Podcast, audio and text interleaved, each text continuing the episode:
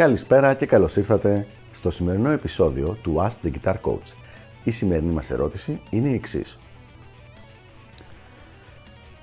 Όταν γυρίζω από τη δουλειά, είμαι πολύ κουρασμένος για να κάτσω να μελετήσω σοβαρά. Τι μπορώ να κάνω;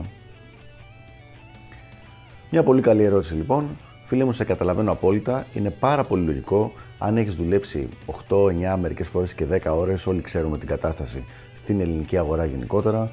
Αν έχεις και ένα, μια διαδρομή μπρο-πίσω που μπορεί να είναι και μία ώρα κάθε φορά, άρα να έχεις φύγει πριν από 10-12 ώρες στο σπίτι σου, γυρίζεις πίσω και δεν έχεις καμία όρεξη για να κάνεις οτιδήποτε τέτοιο. Το πρόβλημα εδώ πέρα είναι όμως ότι ενώ είσαι απόλυτα δικαιολογημένος, αυτό δεν σε βοηθάει να φτάσεις στους στόχους σου, που ο στόχος για τον οποίο μιλάμε αυτή τη στιγμή είναι η κιθαριστική σου βελτίωση. Οπότε λοιπόν πάμε να δούμε με αυτά τα δεδομένα, με τα δεδομένα της δουλειάς σου και της κούρασης αυτής και όλης αυτής της διαδικασίας και αυτού του προγράμματος που έχεις στη ζωή σου, τι μπορούμε να κάνουμε για να βρούμε μικρούς τρόπους που να βελτιώσουν λίγο την κατάσταση.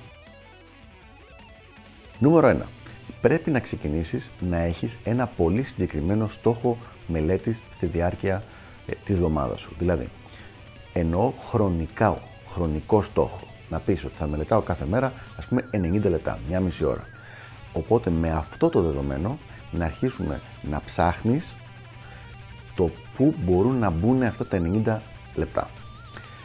Θα προσπαθήσω να βοηθήσω όσο γίνεται, αλλά όπως είναι πολύ ξεκάθαρο, η η δική σου ε, περίπτωση θα είναι διαφορετική από κάποιο άλλο, οπότε θα πρέπει να πάρεις κάποιες πρωτοβουλίες για το πώς ακριβώς θα χρησιμοποιήσεις τις συγκεκριμένες συμβουλές. Για πάμε να δούμε. Νούμερο 1. Το καλύτερο πράγμα που έχεις να κάνεις είναι να μην κάνεις τη μελέτη σου όλη μαζεμένη. Αν εσύ έχεις με το που γυρίζει από τη δουλειά σου να πεις έχω άλλη μια μισή ώρα μελέτη κιθάρας, θα είσαι στο πω ρε φίλε βαριέμαι τώρα και είμαι κουρασμένος, ας τα αφήσουμε καλύτερα. Με αποτέλεσμα, ακόμα και αν μερικές φορές γίνεται η μελέτη αυτή μια μισή ώρα, τις περισσότερες μέρες κατά πάσα πιθανότητα δεν θα γίνεται. Οπότε τι είναι καλύτερο να κάνεις, να το σπάσεις σε τρία μισά ώρα. Τρία μισά ώρα ίσον 90 λεπτά. Και να δούμε πού μπορείς να βάλεις τα τρία μισά ώρα αυτά στη διάρκεια της ημέρας σου γενικότερα. Πρώτο κόλπο λοιπόν πρώτη τεχνική, πρώτη τακτική θα έλεγα. Ξυπνάς μισή ώρα νωρίτερα και κάνεις τη μελέτη σου το πρωί πριν φύγεις για δουλειά. Εκεί μπορείς να βάλεις μάλιστα την τεχνική σου μελέτη, γιατί ακόμα είσαι λίγο ξυπνημένος και δεν δουλεύει πάρα πολύ καλά το μυαλό, οπότε εκείνη η ώρα είναι πολύ καλή για να βάλεις ό,τι έχει σχέση με την τεχνική. Και να σιγουρευτείς ότι έχεις κάνει το πρώτο 30 λεπτό σου, τρεις ασκήσεις δηλαδή από 10 λεπτά, για τεχνικά θέματα.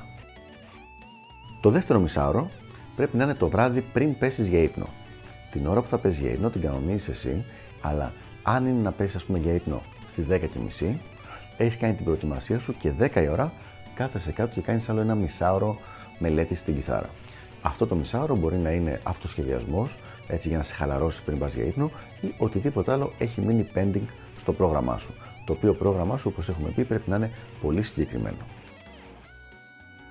Άμα λοιπόν βάλεις αυτά τα δύο στην καθημερινή σου πραγματικότητα, άρα έχεις μία ώρα το πρωί και μία ώρα αργά το βράδυ πριν πέσεις για ύπνο, υπάρχει ένα μισάρο ακόμα το οποίο μένει.